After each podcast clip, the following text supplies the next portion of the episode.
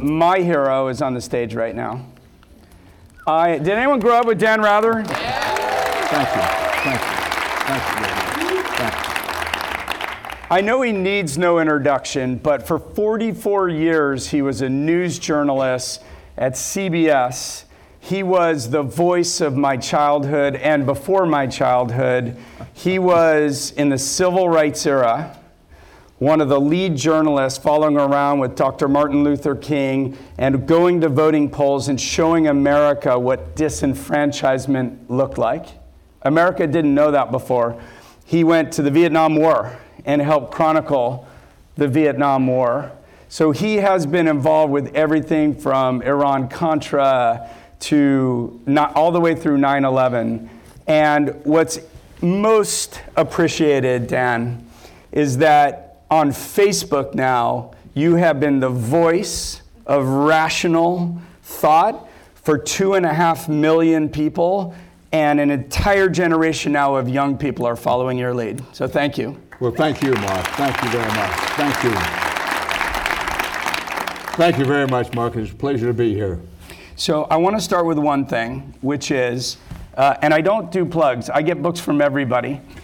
But I recently read this book, What Unites Us. It's Dan's recent book with Elliot Kirschner. They've written it together, What Unites Us.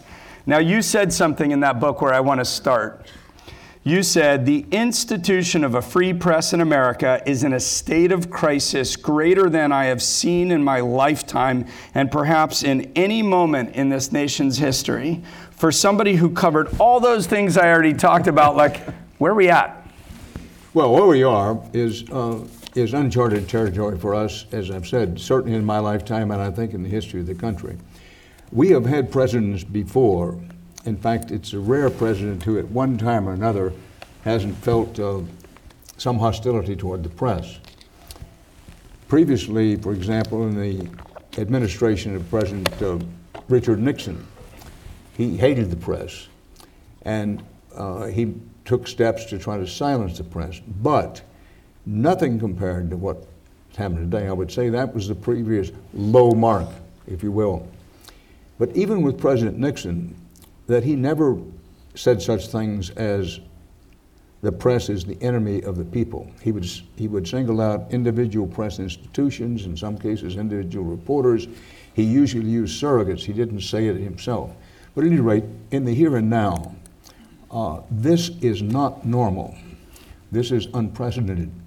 That uh, we have a president of the United States who, from his own mouth and his own tweets and his own policies, is, has been engaged since the moment he took office, actually before, in a relentless campaign to undermine the public's trust of the press, the credibility of the press, by way of destroying, and I use the verb measuredly, destroying one of the institutions that's responsible for checks and balances on his power. Now, as we've seen, he's engaged in attacks on almost every other institution that's designed to be a check on his party, uh, his power. This is the mark uh, of an autocratic uh, regime and an autocratic leader. And we know from history what the dangers are when you have autocracy in the top level of power. Autocracy frequently leads to, number one, confusing nationalism with patriotism, a descent into extreme nationalism. We know from our history that extreme economic nationalism led to the in the 1920s led to the Great Depression in the 1930s. Uh, racial nationalism, Aryan nationalism, as in Hitler and Nazism, led to Adolf Hitler. But the example, example in power, my point is that I do think, and I say this gently and respectfully, we need to recognize that there's an effort to make it seem normal. Well, every president has problems, and maybe President Trump carries it a little bit further, it's no big deal. This is a very big deal because it's indicative, as I say, of his effort to destroy the credibility of every institution that's to serve as a check and balance on it. So you and I had the opportunity to talk about a, both, a book that we both uh, admire and respect in The Garden of the Beast. And in The Garden of the Beast, they profile Nazi Germany before the rise of Nazism. And it's actual accounts of the US ambassador in Germany and his daughter, actual letters, actual accounts. And it's like a frog in boiling water. It's a little bit of change the media, a little bit of install people into senior positions in the counterintelligence and intelligence state. It's a little bit of undermine the course. And then in one day, he went and wiped out hundreds and hundreds of his, killed hundreds of his adversaries. But by then he controlled the media. By then he controlled the courts. By then he controlled the, the, the uh, intelligence institutions. And the population broadly knew what had happened, but the media portrayed the spin very differently. And the business leaders at the time, and it's profiled in this book, did not speak up because they thought somebody else would. Like, do you see some parallels with that? I do see parallels. I want to make it very clear uh, that, first of all, we are not, not yet anywhere near Adolf Hitler, even in his early stages, but there are indications that that's a direction in which we could be headed. And precisely because of what you just pointed out, if each individual person or each group of people, business leaders, legal leaders, take the, uh, uh, well, not for me to speak out, for someone else to speak out, then the potential is there is to go to that decline which you outlined. It's one of the reasons I wanted to do the book. I'm not here today to sell a copy of the book, uh, but I believe so strongly that overwhelmingly the majority of people in this country are united around some fundamental values. The rule of law, no person is above the law. That resonates today with what some of President Trump is trying to argue. Basically, he's trying to argue that a president is above the law. We thought we, time and again, underscored that that's not true. But we believe in the rule of law. We believe, we believe in the right to vote, one person, one vote. We've never been perfect in any of these things, but here's the point that the American ideal, the ideal of America as a society, and this is the core of true patriotism, the willingness to be prepared to literally die for your country and have great love for your country, but to have humility. Humility is a key part of patriotism as apart from nationalism. The humility to say, we're never, we've never reached perfection, but we're in constant effort to reach perfection. Now we have a challenge to the very fundamental values. We're asked to believe that we're so divided that we can, we can never unite again around our fundamental values. And the argument is that we're so divided that we now must get into our into tribalism. We must just, or a silo if you prefer. Now, this is fundamentally un-American, and we need to recognize it. That it's not a matter of being Republican or Democrat or conservative or reactionary or progressive. I mean, I say of myself, you know, I'm not left wing, I'm not right wing, I'm not chicken wing. I, am an American who cares about the country. And because, yes, I've traveled a few places and seen a few things, I, I see the peril that we're flirting with right now, which is one reason that I'm, you know, want to talk about these fundamental values. So there's a good segue, which is you talk about tribalism and dividing people based on the fear of the other or creating this fear. Your book's actually called What Unites Us. Would you like him to read a small passage? What do you think? Thank you. Would you mind? I would have to. Thank you. Well, this will be mercifully short. And for those of you who may have the book, and uh, you can follow in your hymnals on page uh, 270. um, I understand that my time to shape and help the world is passing. This is the cycle of life. I hope now to inspire others to love this country, to pledge to work hard to make it a healthier and more just place to live. I ultimately have faith in the basic decency of our American citizenry, and indeed people around the globe. I believe strongly that the core tenets that I love most about this nation can be a foundation for commonality and strength once more. I believe in a wide and expansive vision of our national destiny, and I believe in all of you to help make it a reality. Courage. Thank you. Thank you for doing that. Thank you. Thank you. Thank you. Thank you. One of the things we talked about is you feel this great obligation, having traveled the country, and loving the country and having these ideals that you've seen defended time and again to reach a broader group of people. And that in the past, when you had the platform of CBS, you had the ability to reach the audience. Of course, you have Facebook, but you want to in, uh, work with this crowd to find a way to take what unites us and bring it into education. You want to find a way to take what unites us and maybe create a tech platform to tell stories about how we could be united rather than divided. And that's the conversation we had backstage. So, do you just want to talk a little bit about that? And then I would just put it out to you guys like, you know how to get in touch with Upfront. I want to help Dan Rather take that message of unity and find a way to bring it to America. Well, thank you very much, Mark. And again, I'm not here to sell the book. I'm not here to sell anything. Uh, that, but I, I do have in mind, I know from the reaction to the book, such things as, for example, there have been several teachers, but one in particular, teachers, school teachers. Uh, she said she's going to take the summer off because she wants to prepare a curriculum built around the values that we spell out in the book. Because she laments, as I do, that the teaching of civics, basic civics in the country, has suffered grievously in recent years. But look, you know, I'm a reporter who got lucky. I'm not a political scientist. I'm not a philosopher. Uh, I'm certainly not a, a tech uh, uh, oriented person in particular.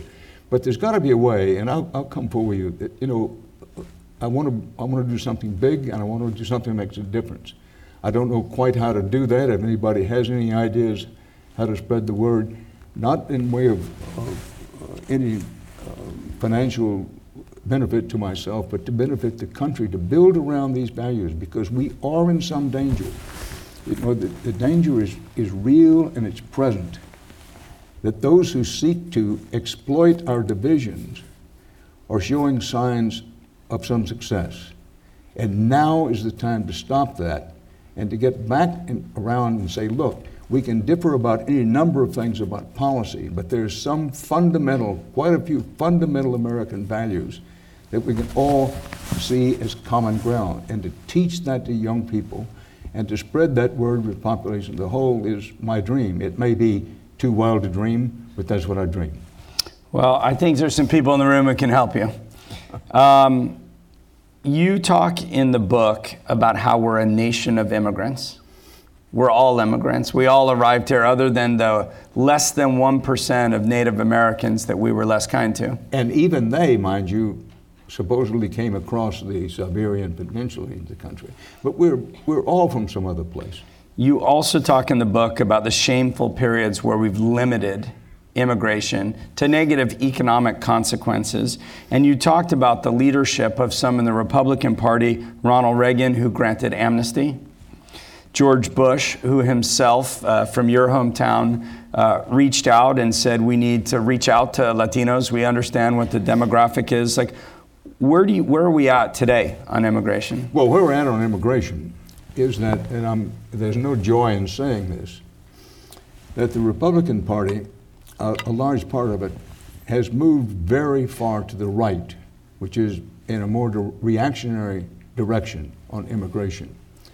That I, among other people, from time to time have worried in our society is, was the party in power moving too far to the left and taking some extreme position. But what's happened with the Republican Party, the soul of the Republican Party, which at one time, by the way, was a champion of the idea of we should take people from all over the world give them the opportunity for America, use their, their drive, their work ethic, their entrepreneurialism. It's now moved very far to the right. It has silenced most, if not all, of the voices in the Republican Party who adhere to what I consider our fundamental American value, which is recognizing how important immigration is to society. Look, we can all agree that we need to zero base our immigration policy. We need immigration reform. But what we have going on now in Washington is an effort to take us into very hard right in the direction of nativism, and the next step from nativism is tribalism.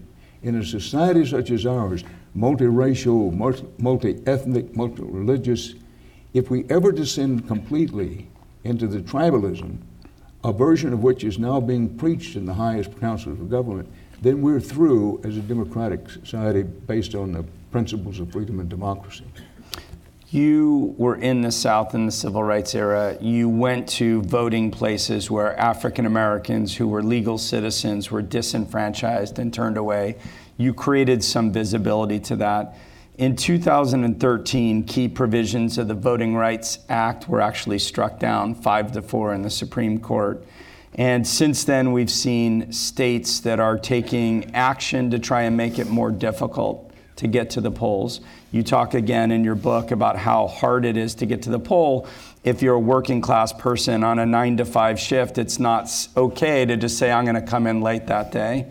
What do we do to make sure that all Americans have a right to vote? And what does it mean to you? What's the importance of it to society? Well, first of all, as I mentioned earlier, this is one of the fundamentals, one of the key values that overwhelmingly the majority of Americans agree on, and that is the right to vote. That's the ideal. But from time to time in our history, in fact, for a very long time in our history, we limited that too severely people of color couldn't vote. You're quite right, in the 1960s, I knew people literally paid with their lives trying to ensure that people of color, particularly African Americans, could vote. But well before that, in the 19th century, it was considered left wing, maybe even of some communist Bolshevik idea that women could vote. It's been a constant struggle for us to live up to our ideal that one person, one vote. Now, in a very narrow sense, in, in recent years, there's been a revival of the, of the line of thought that goes, my party is the best party of the country. In order to keep that party in power, get it in power, we need to limit the ability to vote for certain segments of the population African Americans, Latinos, go down the line. And I think most people, this is a guess, are maybe vaguely aware of this, of these, this new effort to look at segments of the population, Latinos being one, and saying you have to make you have to reduce the number of Latinos who can get to the polls, because if we, in this instance, Republicans, don't do that, we're going to lose elections. This, I would say to you, is again, is not a partisan matter. This is un-American thought, and it's taking hold in more places and in more insidious ways that people are, are, are aware of. Now, we, you know, we, we're worried about Russian influence on the election, uh, and we should be this last election. But we should be looking to ourselves to be concerned about limiting people's right to vote based on their color, their ethnicity, or their religion. You talked about something in the book that I wasn't aware of. Uh, you sort of foreshadowed an Orwellian world in which news doesn't matter, propaganda is the truth, and whatever you say becomes accepted. And if you say it enough times and you control distribution of media, you effectively spew out propaganda.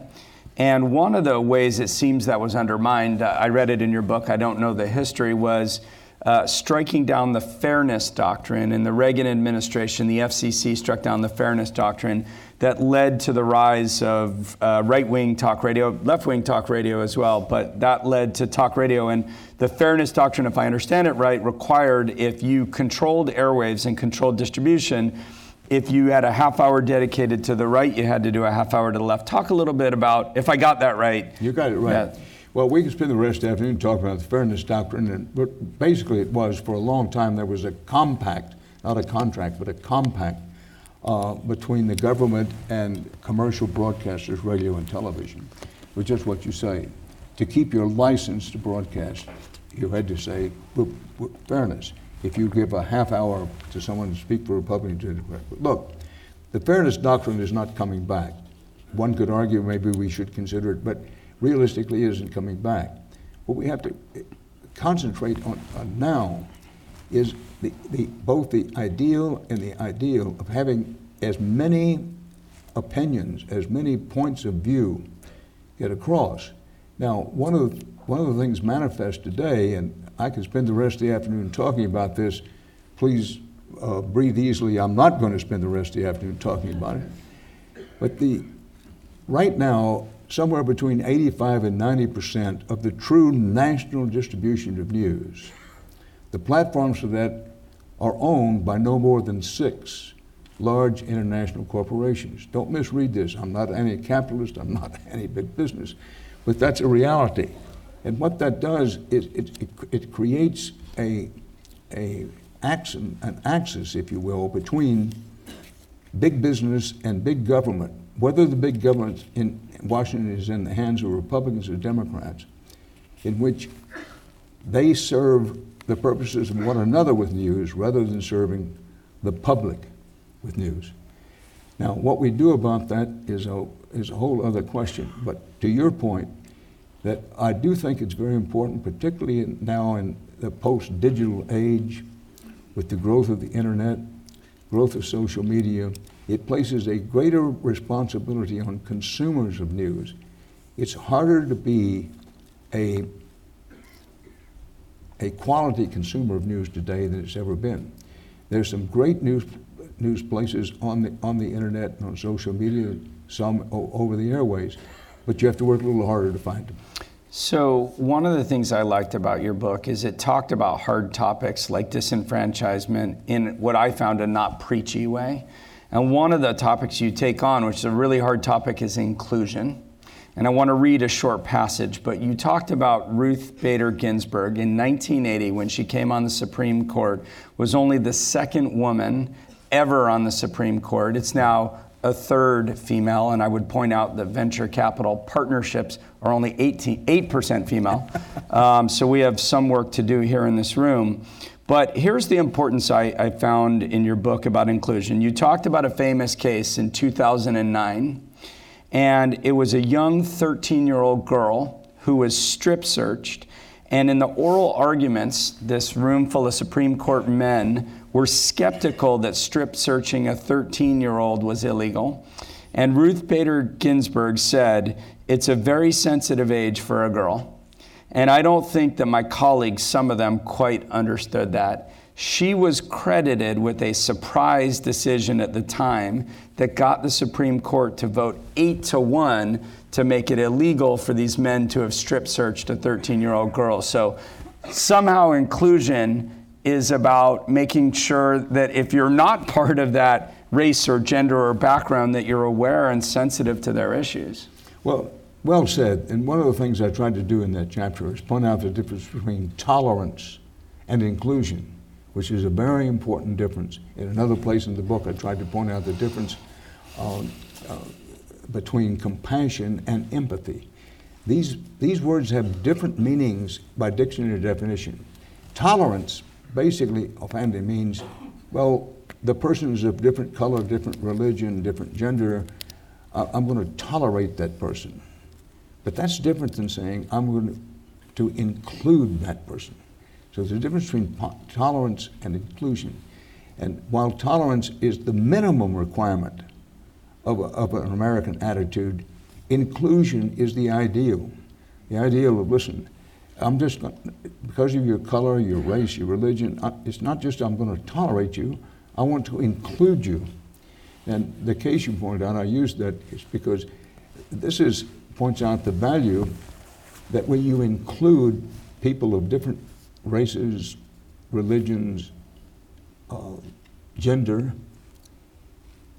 you get a more inclusive overall in this particular case. Without a woman in the Supreme Court, they may very well have, have ruled, well, with the 13 year old girl, child woman, maybe not all that bad for the police. I, I thought it was a very good case in point. And it's the kind of thing that if we think in, term, in terms of inclusion, not just tolerance, we think in terms of inclusion, we can have more examples going forward than that. Thank you. Could you ask me one question so I could tell my parents I was interviewed by Dan Rather?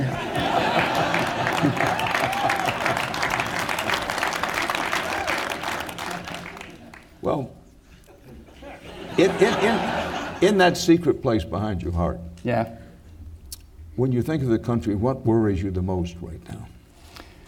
What worries me the most is the media bubbles that we live in. In order to really understand what's going on in America and find what unites us, I think we need to better understand those people. So, this idea that you talk about, about the civil rights era, era is a speaker yesterday talked about invisibility Invisibility is when you don't see other people. And when you don't see other people, you don't know what their issues are and you can't do anything about it.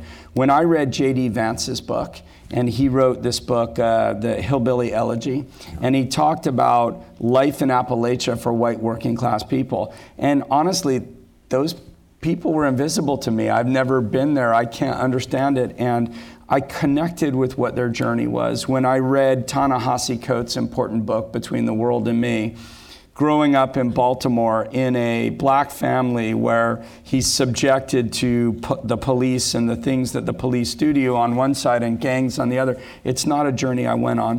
What worries me is like if we live in these media bubbles where we're not understanding and developing empathy, things won't unite us. So that's what worries me. Well, uh, I'm glad I asked you the question. And by the way, if you ever want to try your hand at television, I think you'd be good at it. thank you. I appreciate it. How about a big thank you to Dan Rather? Thank you.